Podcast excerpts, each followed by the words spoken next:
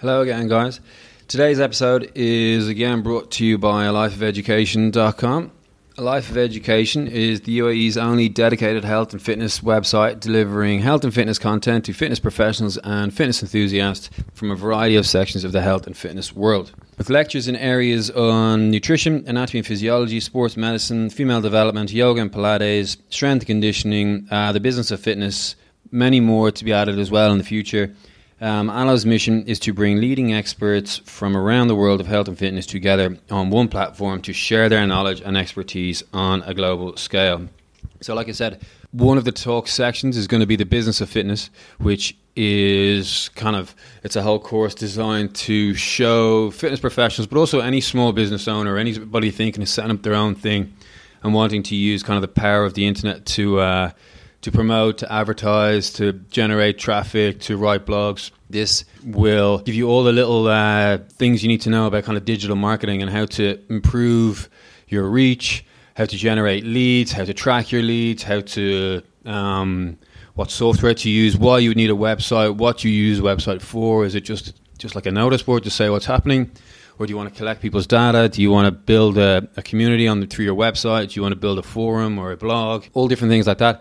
How to do Facebook ads, Instagram ads. Um, basically, how to turn your sort of your skill set, your expertise. So, if you're a fitness coach or if you're a yoga instructor, or if you're just trying to sell something online by yourself, or if you're not in the fitness industry, this module will kind of give you the tools to better migrate around the world, the digital world, and digital marketing and then how to get a, the best use out of Facebook, Instagram, maybe Twitter, whatever kind of platform you want. Um, moving to this talk today, this talk is with Ian Houghtan, who is the founder and the owner of Scandinavian Scandinavian Health Performance. This one is done by me alone because we did it at the MeFit Pro Summit again, and when we were recording it, Matt was actually giving his own talk on uh, he'll kill me now general adaptation syndrome um, which will get a podcast between me and him as well. Um, this one is with Ian Houghtan.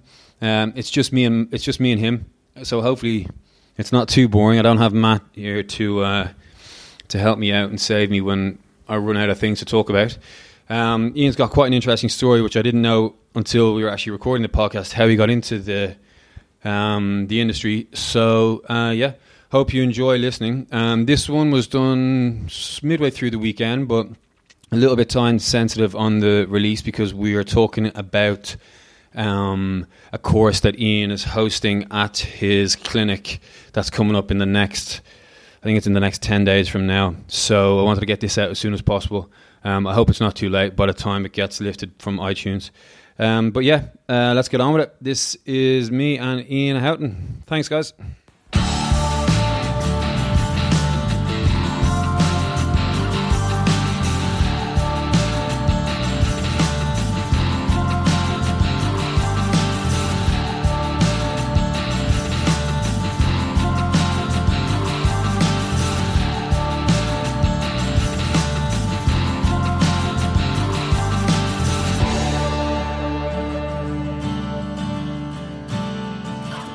Okay, hi again. Um, we're here now again at the MeFit Pro Summit, and we've got Ian Houghtan from SHP. Um, it's just me right now. Matt is currently giving his own talk on uh, general adaptation syndrome just next door. So I'm going to try fly solo for the first time. So if there's any awkward silences, I don't have Matt to help me and bail me out. So we should uh, we should be okay. Ian, do you want to just introduce yourself? Where are you from originally, and how long have you been uh, in Dubai? Yeah, I'm uh, originally from Norway. I've uh, got an English father, though, hence why the the English name. Um, I did my degree in Stockholm, Sweden, and uh, I've been now in Dubai for just over six years, where I set up Scandinavian Health and Performance, also known as SHP here. And did you come straight over and set it up, or did you work here before somewhere else? No, I uh, came straight f- from uh, Stockholm to set up the company here. I was pretty determined that that was what I wanted to do. Yeah, cool. And what did you do in Stockholm before you were out here? Well, I did my five-year college degree at the Scandinavian School of um, Manual Medicine, and uh, then I worked for a year and came out here after my wife was done with her degree. And uh, the Scandinavian, the, the, place you have now, what are you? What's your speciality? What is it that you sort of? What are your clients coming to you for on a on a regular basis? Well, the company as a whole has physiotherapy and personal training, nutrition, and education as our four kind of feet that we stand on. So primarily it's physiotherapy and personal training, and then we've got a, a smaller portion of nutritional clients, and then we do continuing education courses for personal training. And you're based in JLT, uh, Correct, in the Swiss Tower in uh, Yeah. JLT. So, um, what was it originally back in your past that got you wanting to go down this route? What like what was your little, what was your moment, or what was the bug that bit you? Ah, okay. I've actually got a good story here. Um, Yeah. I was about 16, and my mum had serious lower back pain that was keeping her away from work um, for several weeks, which is very uncommon for her. And uh, we were sat on the sofa one one day at home, and and she was lying straight straight out on her back as she had to do at that time with her feet on my lap, and I. Uh, randomly just started massaging her feet. I had no background or experience doing that, and she was just telling me that how she could feel that radiating radiating up through her legs and into her lower back, and kind of guided me to where the pressure points in Yeah. her feet were. Um, obviously, I had no clue what I was doing, Yeah. but it was it was something I was just playing off her feedback, right? And uh, next morning, she wakes me up in bed, and uh, which was very rare because she wouldn't come up to the second floor where I was sleeping because of her back. Um, and she was telling me how much better her back felt, and she said that I, I had to have some kind of magic hands, right? Just Yeah. as your mother Yeah. would do to to uh, to boost you up. But uh, yeah, it was just one of those things that she then, from that point, started encouraging me to look out for manual therapy courses, to go and do a massage course. So uh, I was actually at one of these educational fairs about a year later, and I saw that the Scandinavian College of Manual Medicine, where I went, was was had a booth there, and um, and they recommended anyone who was interested in getting into manual therapy to go and do, a- do a massage course with a um, with one of their practitioners that was at the school. So I signed up for that at the age of 17. I met a guy who was just super inspiring, a naprapath um, from Oslo. And uh, from that point on, I kind of decided this is what I wanted to do. So um, I started doing all the manual therapy courses I could get hold of at that time. And by, by the time I was 18, I had done quite a range of different sports massage, sports injury, and different smaller courses Yeah, cool. and then I looked for this college to follow the footsteps of my um, my now mentor, who who was the guy who taught that massage course. So, what was the what was the uh, that was the Scandinavian school? What what did you say it was called? The Scandinavian College of Manual Medicine, And what was it you studied there? a doctor of naprapathy. Okay. So naprapath is is an offspring of chiropractics, which is about 110 years old. Um, Okay. Originated in Chicago, and uh, was simply a guy who didn't believe in the the theory behind joint manipulation, which was a subluxation theory back then. Right. Um, he believed it was more connective tissue related disorders. Yeah, yeah. Okay. Um, so he started his own school based upon just a different theory. Um, more or less the same tools, still manipulation and mobilization of joints, and a lot more soft tissue work um, and nerve mobilization. It's like a combination of chiropractic and sports massage. Oh, and physiotherapy, I would say. Okay. Yeah, yeah. Okay, so then uh, you come out of how long is that degree? Is that a four year four, four year? four years at school and then one year afterwards in the hospital and clinical practice. So you so you did that in Stockholm? Did that in Stockholm, yeah. Were you playing any sports at the time, or what were you doing to keep fit yourself? Yeah, I, uh, my background's from basketball. I played basketball up to like a national level when, until I was 19, so I was recruited to the army. Um, after that, they kind of screwed up my location, so I lost my contract. Right. Um, and since then, it kind of became just general fitness and S and C stuff. I got into weightlifting. Um, did the whole kind of scene from when kettlebells became popular. I did the RKC Yeah. stuff, and then uh, went into CrossFit and then weightlifting, and, and now it's just playing around with what I think is beneficial to my clients. Really, Yeah. Did you just say you, you got you spent a year with the military? Is that Yes. what you said? Yeah. Is that a is that a thing in Sweden that everybody has to do? so this is Norway. Oh, Norway. Yeah, so it's mandatory service. Yeah, one year service. Um, for me personally, it wasn't super stimulating. I was trying to get myself to the right city to continue playing basketball. Right. which meant I had to sit in the in an office in uh, at the airport booking airplane tickets. Oh, okay. Yeah. so It's not super masculating. no, um, but if you have to, I suppose a lot of people will benefit from that, won't they? Who, the people in Norway who would probably not have much discipline. No, that's right. And I mean, you go through the, the general kind of preparation period, um, which is six to twelve weeks where where you get your discipline dosage and you get, you get to uh, can move out of mummy's comfort Yeah. and uh, and get yourself sorted. So I mean, it was a good experience for the at least the first three months of it. Just to shock your system. And is a lot of that in then in cold weather, in snow, or is it down south? Um, well, that hugely depends on where you you can apply to go to a certain um, s- certain area of the country, or you can apply to stay close to home. So Yeah. I'm from the southwest of Norway, so it was a mild, wet experience rather than a freezing cold. Right. My, my brother went up north, the very north, and did uh, drove a tank across the border into Sweden and Russia, and uh, Right. so he got the proper experience. you got the fun stuff.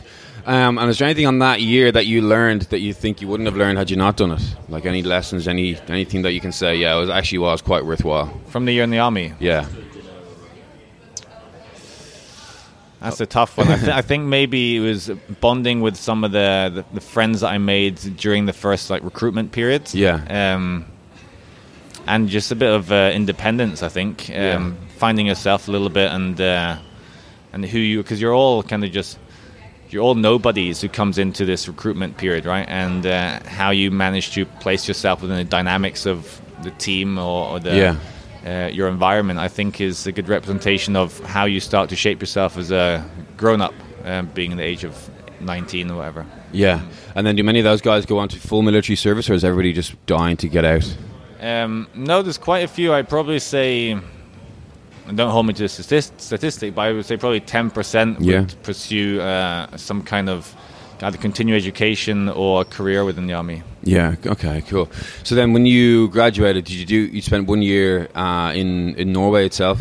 Yeah. That's right. And then, what? At what age were you when you moved out here?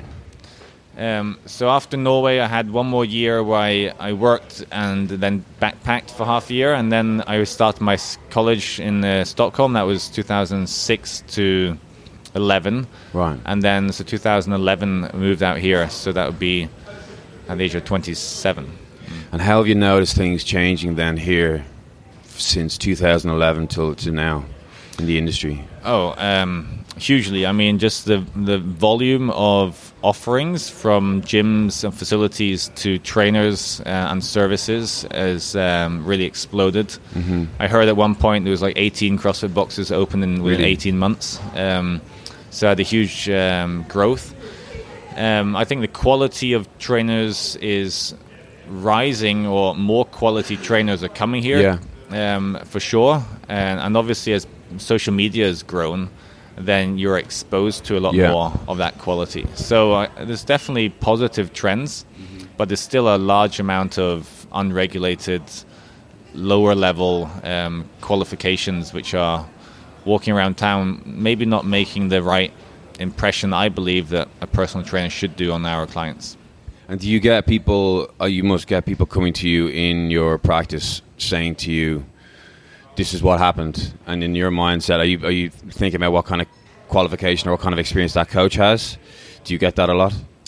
Um, subconsciously, without a doubt. Sure. But, um, I think it's always a case that you need to n- maybe hold back on pointing fingers Yeah. where the blame is to be Right. because lost in interpretation is uh, is very easy to happen when you're talking about a professional speaking to a layman. Yeah, I'm sure. Um, so you never really know what has been said and what has been done um, compared to what has been experienced um, from the uh, from the client themselves. Yeah, so yeah. I learned that a little while ago, but it is easy to assume that they've been asked to do stuff that I wouldn't recommend them to do based on based on the situation the individual's in. Was there a particular thing that made you le- learn that lesson, or are you just noticing that it's probably best to not say it was this guy or that Um, exercise? No, I think, I think. I mean, I've been teaching personal training back home in Norway at the Academy for Personal Training for for eight years now, and you come across across enough situations where relatively fresh uh, or an, a PT is just about to finish his qualifications, um, starts saying stuff that you know could be interpreted wrong, but they mean very well from Yeah.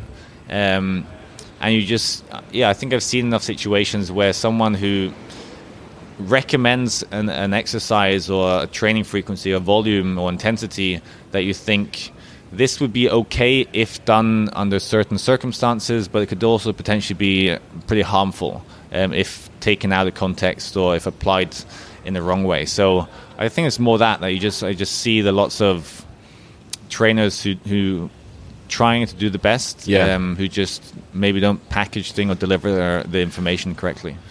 Yeah, I mean, I I think that's a great way of looking at it. That a lot of people are in the industry because they mean well.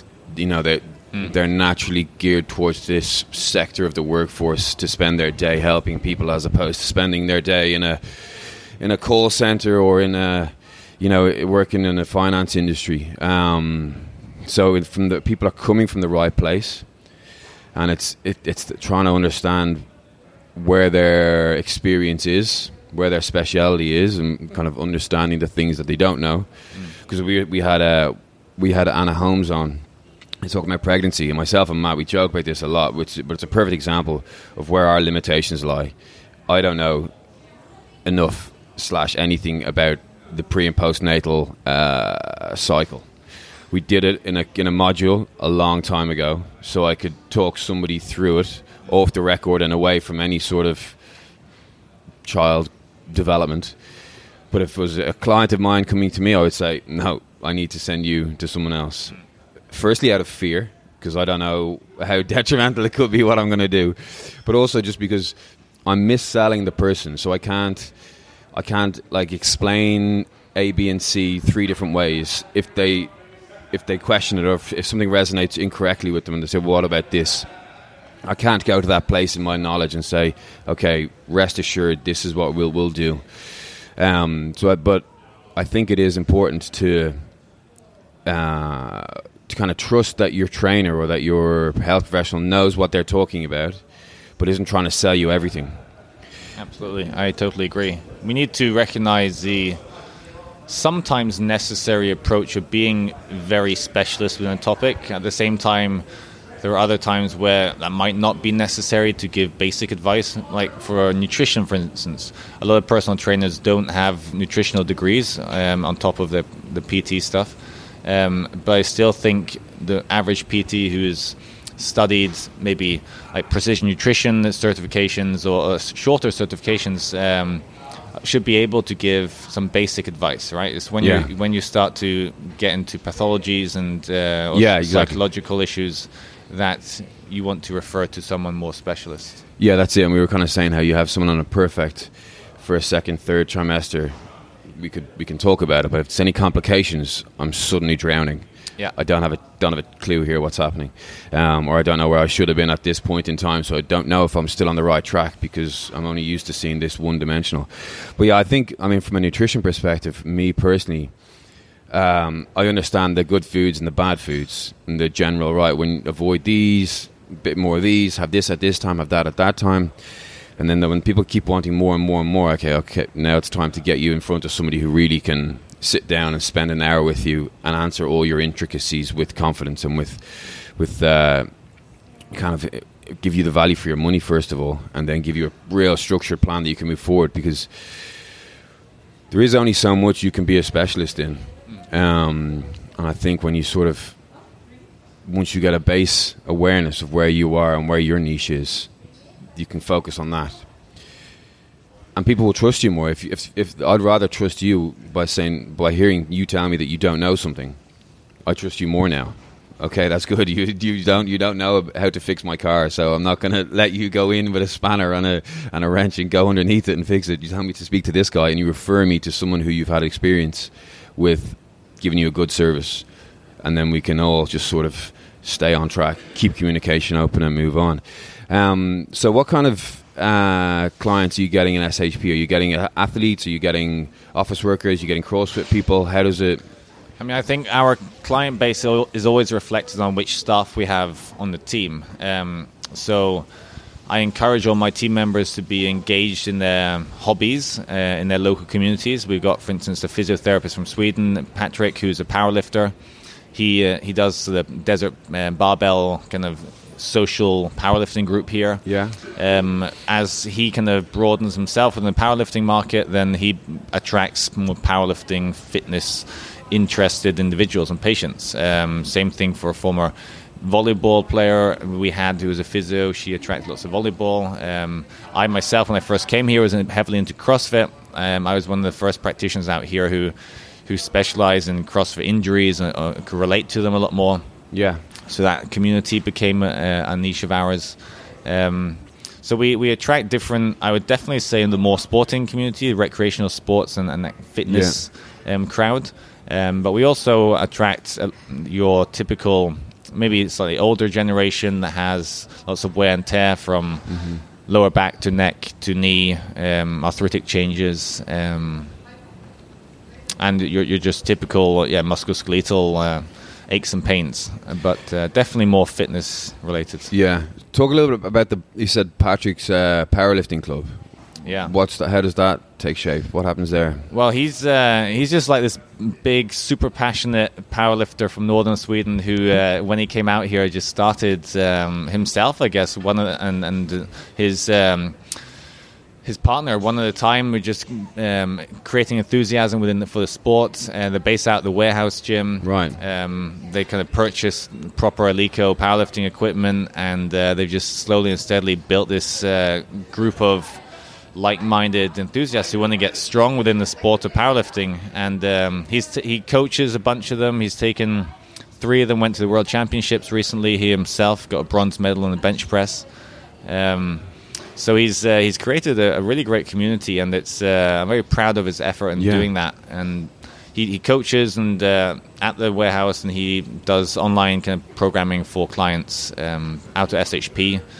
Um, so it's uh, it's been really good. I think it, uh, it's important for me that the staff that come, especially internationally, um, feel like they have the time to be able to spend on their passions and their yeah. hobbies outside of work. I'm I'm really a strong believer that we need to find that balance between work and, and spare time and, and your hobby.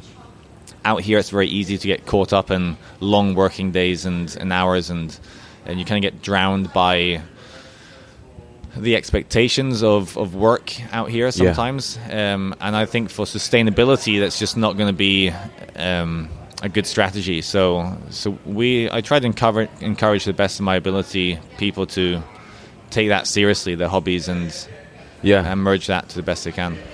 And uh, I mean, there's no better person to learn powerlifting than from somebody from Scandinavia. What what is it you think? Do you think there's a reason why Scandinavians are sort of up there with the world's strongest kind of lifters? That's a great question. Um, I mean, based on how small the population is in Norway, we've only got like five million um, yeah. people, and uh, within within um, lifting with uh, with equipment, um, so with with suits, it's uh, it's a very good. Um, nation when it comes to international competition. Um, Sweden does also very well within um, raw, um, so no no additional equipment. Um, but no, I think it's just a culture which is um, just strong. Yeah, maybe I know what is our heritage of the Viking times. But, yeah. Uh, Look, it, it's going to be cold. You're going to go through some tough times. Just get on with it. Yeah, that's just, right. Just, just, get used to the discomfort of of the weather and the, the, the long darkness. How long is it? What's a standard kind of winter's night in in Norway? I mean, I know it's such a long north to south country, so it varies. It is hugely, but the top third of Norway is considered to be in the Arctic Circle. So, okay. so that realm you would say is um, maybe it's a top qu- um, quarter, but at least the top northern Norway is, is yeah. there, and, and for three to four months of the year, you don't have any sunshine. That's crazy. Yeah. It's crazy for anybody not used to that. It's probably normal for those who, who grow up there. Yeah, normal, but still a big issue. So, um, and the same thing as summer, you don't have any. The sun doesn't set for three months, right? Um, so it's it's light throughout the entire night. Um, but there's a huge incidence of depression and suicide in the, the, northern parts of Norway and Sweden where they don't see sunshine for three months. Yeah, the government even p- will pay hundred percent of your student loan within. Uh, um, three to four years, or they'll eliminate it if you choose to move to northern Norway after you've come out of college. So they're incentivizing you to move up north. That's right. Okay. Because people want to move down and move yeah, away yeah. from there. Are they incentivizing people to move down, like for their health? No, no, okay. I don't think so. I mean, there are those. There'll be those who always can manage it better than others. Um, but they're losing a lot of the population, especially the younger population. After, let's say, they study down south or something, many people don't choose to go back up north. And what kind of agriculture is there up north in the winter? I mean, is it what's the industry there? What's keeping people there at all? Um, well, you got fishing is huge. Right. Okay. Um, you got reindeer is is pretty big. Um, you got oil. So, ah, there it is. Yeah. Okay. Yeah. Yeah. I see. Um, yeah, and then I mean, you see in the uh, in the Olympics that the Scandinavian guys and the the uh, what's the other thing, the world's strongest man, they're all just Icelandic, Arctic Circle, periphery nations who are just genetically geared to be strong. Yeah, the uh, I mean Scandinavia is obviously Norway, Sweden, and Denmark. Yeah, um, but in the Nordic countries, yeah, if you've got Iceland and Finland, you've got lots of strong dudes out there. Um, again, I don't know what it is. If it's yeah, just a mental attitude and fortitude of living these rough conditions. Yeah. Um, but who knows? I don't. To be honest, I don't have a good answer. Yeah, it's crazy. I mean, I wonder if it's a genetic thing. I'm sure someone, somebody can can pin the the genetics down to a anatomical makeup or you know different lever lengths compared to whatever you'll have. Maybe sprinting sports, you know, a smaller lever generates more power. I don't know. I'm just because I know we I, we do a lot of work with Chris. You know, Chris Green, who's a lot shorter than me, powerlifter, super strong. Um, we have a little friendly argument all the time over the low of the lever and who it favors more, me and my long lever who has longer muscle, or him and his short lever who's doesn't have to shift the weight as far, but his muscle is slightly shorter to begin with. So, well, I think it has to do with also where the muscle attaches on the bone, right? So that will dictate the lever arm around the joint. So uh, that would be also an anatomical advantage or disadvantage. If very common, for instance, on the bicep tendon, you'll see some people have it attached pretty far away from uh, the the distal part of the uh, the ulna, and then other people will have it um, certain radius, and other people have it um, a lot closer to the center of the joint. So. It, it, makes a difference as well. Yeah, so kind of what you're describing there is where in the front of the elbow, isn't it, like a like a drawbridge. Um, if you've got the chain attaching right at the corner point, the chain's going to have to do a lot more work if the tr- chain is further away from the the hinge, we'll call it, it's a much more efficient lever. Correct. Yeah. yeah. So just for those listening, like the muscle will have to be a lot stronger and generate more force the closer it is to the hinge as opposed to further away. So yeah, you've got that kind of principle at, at, across many different joints. But you've got the uh, the CrossFit um, group from Iceland, right? All these dottiers, yeah, uh, females. Is also Sigmundsdottir and yeah, and Sigmund Catherine's daughter and uh, yeah. Thorisdottir. So it's it's interesting to see, from my perspective, an even smaller country than Norway having all these top end and female yeah. CrossFit athletes, and we're not. I mean, it's a substantial percentage of the top yeah. ten and of the European regionals, which are coming from this very very small country. So there is there must be something. I'm not sure if we've figured it out yet. Yeah, I'm sure there must be somebody studying it because that's a big. There's a lot of money in that. There's a lot of money if you can figure out why people are successful at sport. I only know about that from the, the few Netflix documentaries that have popped up on uh, on Netflix about the CrossFit Games. You'll see the girls there, Sigmundsdottir and Davidsdottir. I think I don't know who else, but yeah, they're all just super strong. Um, so, what have you got coming up then at SHP? What else is happening in the future?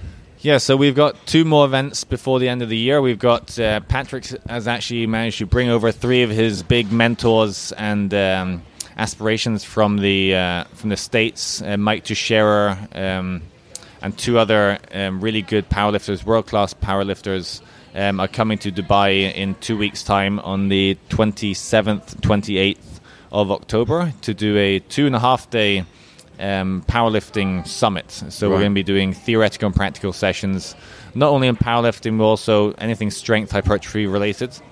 Um, so that's going to be huge for uh, for those in the industry yeah. who are interested in that. We only have three or four spots left, so so if you're keen, uh, reach out to us and and we'll uh, be able to give you more information. And that's for coaches only or coaches and general public? Coaches and general pop. We've yeah. probably got a handful at least of general pop who are just interested in getting stronger and in creating smarter programming for themselves yeah. um, and getting technical insight and um, yeah, it's going to be it's going to be great. I mean, three of the top top guys. A lot of practical work. Yes, there'll be quite a lot of practical work. Yeah, for yeah. sure. And then, Cool. sorry, and we've also got. Uh, I'm teaching a uh, instructor course on the Procedos Platform Nine, which is a, uh floor mat which encourages movement, um, multiplanar loading. Mm-hmm. So it's 3D training. It's uh, it's a Swedish product. A friend of mine in, Sto- in southern Sweden created. Um, I use it quite a lot to um, help communicate movement diversity and and. External cueing for clients when it Yeah. comes to just moving different directions, finding successful movement solutions, um, creating more variability in their movement patterns. So how does that look? It's a mat on the it's a mat on the floor. It's like a glorified twister mat, right? It's- Yeah. It's, essentially nine numbers um, with a bunch of lines and, and uh, measurement points on it. So you can use as reference points Yeah. for stepping and reaching and squatting and foot positions and that hand positions, etc. and it's just about coordinating movements. It's about- just just body weight, left, right, rotating, moving forward, moving back. Yeah, but absolutely uh, more than just body weight. So you can load it up with dumbbells or with, with your ViPRs or cables or bands or whatever you want to do. You can use any type of co- tool. It really enhances the tool, I would say, because it Yeah. gives you so many more options and uh, variations of using the tool. But obviously, it will always come down to the practitioner or the trainer in get, getting the most out of the tool, Yeah. making the movement relevant for the client, relevant for their condition, and relevant for their goals. Yeah, it's like having a toolbox but not knowing how to use it properly. Yes, correct. Um, so who would you see using that? Like who? How would you use it in your in your week? Yeah, so I obviously have a bias towards more pain related related clients. yeah. So a good example would be if someone has a forward bending lower back pain. I might ask them. They would typically uh, judge that by a, a foot position which is next to each other, so bilateral stance. So feet would be parallel to each other. If you ask them to put one foot in front of the other and bend forwards, it might be a very different story when it comes to the, the lower back pain sensation. And especially if you ask them to stand broader, turn their feet outwards, then you'll see that the forward bending might be a lot more accommodating, a lot more successful, and less discomfort. So you can use the mat to direct them into different, more successful positions to still achieve that spine flexion, so the bending up forward of the spine. And it can give them then a perspective of, okay, it's actually nothing wrong with my spine being able to bend. It's more the fear of the bending forward that might be provoking Yeah, this, okay. this, this sensation of discomfort. Um, so it just gives you lots of ways to then find success in movement. Um, how to you can tweak then more load or less load in the joint um, by asking them to combine upper and lower body movements or step shorter distances or longer distances.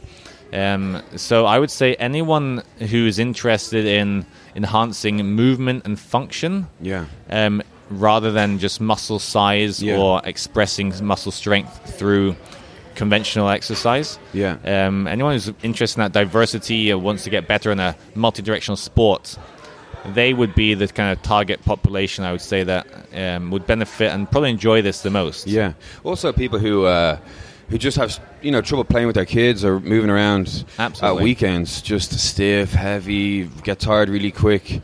You know, free up those joints, free up your movement patterns, and you become much more efficient. Yeah. But tools like that are great because somebody on a gym floor, you could achieve. You, let's say that mat, you don't have it for the day. You can achieve the same thing, but without the mat. But oh, like to a degree, when the person feels like they're involved in an activity that's specific, and this is like the safe zone. This is like okay, so this we're on the map today. I know my mind this is what I'm going to have to do, and I know that Ian's got an expertise in this map, and I trust him. So whatever he says, I'm going to allow my body to go. You know, I'm in the I'm in the cube almost. I'm in the safe zone. That's where I think those things have a huge unrecognized advantage. Uh, yeah, I'd say an advantage because Mm. like I could with, with my stuff in the in the gym where we're at. Um, some of the multiplanar stuff, I just get a piece of chalk and I'll draw some shapes on the floor. But it's not it's not the same as if they're in the zone. Do you know, if they're in that little space where now, okay, we're going to go all the way across the gym over to the what's it called, the Perform Nine. The platform, Platform line. nine. Yes. Okay, we're platform nine time. Okay. So they geared themselves up all day to go to do the thing, and now their body is just much more responsive, much more relaxed, much more moving, and then they can really kind of get into the actual tissue, bypass that freaked out nervous system, and just start to move. Um, so I think those things are great. Yeah, I mean, the the, the uh, I totally agree. The main reason why this was created was so that the uh, the founder Seth Ronland he um he could communicate movement, specific movement variations to his clients at home. So it was it was built for like a home based exercise tool, Right. So that they could the client could take this home with them, and he knew then that he could prescribe put your left foot on four, your right foot on nine, and then reach your right hand towards two and three, alternating back and forth. Yeah. And he knows that those were accepted, happy kind of um, positions and movement for emotions for that client. Yeah. And then he could very easily continue progressing by asking for a longer reach, for a more or less of a cross body reach, um, and more load, etc. So it just gives you those that ability to communicate Yeah. movement a lot better. Because there's a way, I don't know if you've ever come across I, I came across it in university and I've seen it maybe on one or two videos on YouTube in the last eight years um, with the XXX stance position. It's- I, we used to be called nomenclature for some, some sort of nomenclature, um, but that's super complex. Yeah. That's a super complex way, and for anybody who's kind of listening, there's a, a you're standing in a position where on a piece of paper you would you'd notate it as X X X, and the first X responds to, I might get this wrong. The first X responds to how uh, for how in line your feet are on, on the across your body from left to right. So. If you were to say R, that means your right foot's forward. If you say L, your left foot will be forward. But X X X means your two feet are beside each other. The second X is uh, the width, isn't it? So if your feet are wide, it'll be XWX or XNX. I can't even remember. And then the last one is internal and external. If your toes are turned in or your toes are turned out. So you can, through that nomenclature, program a similar kind of thing to what you're describing. But it's it's XXX, left foot driver to a wide stance into L, Y, L, yeah, W, E, and with a, with a rotation to the left. Now, all you're describing is a left kind of lunge to a 10 o'clock position, swinging around, but the terminology is so thick. Exactly. It's just, hold on, I need to sit down and translate this and let me go again. So, something like that's a fantastic idea. Um, if you can, because it'll allow you then program people from anywhere. Exactly. Yeah. So you, you can uh, literally, I can envision like you know the future of training is, is always an interesting question. Like how Yeah. much is it going to be interactive, one to one? How much is it going to be like a hologram of your PT at home? Uh, Yeah. Right. And uh, and all the Skype training that already now is done like this live um, Yeah. home based training via via videos etc. So you could you could then very easily with a tool like this give very specific communication Yeah. for how you want movement to look like and and, uh, and be executed. Yeah, that's great. I really like that. I'll have a look at that sometime uh, when we're up at your place. Um, is there anything else you want to add? Is there anything Well, else? just just that that uh, that's um, certification is on the 10th of November. Um, so if anyone's interested in Okay. that, that'll be myself teaching it um, at the SHP facility. Cool. Okay, great. Well, cheers uh, for coming along, Ian. Um, if Matt was here, we might have got a bit more time. He might have been able to flesh it out, but he's busy. So it's just been me, unfortunately. But thanks very much for coming on, and uh, we'll speak to you again soon. Thank you for having me. Cheers.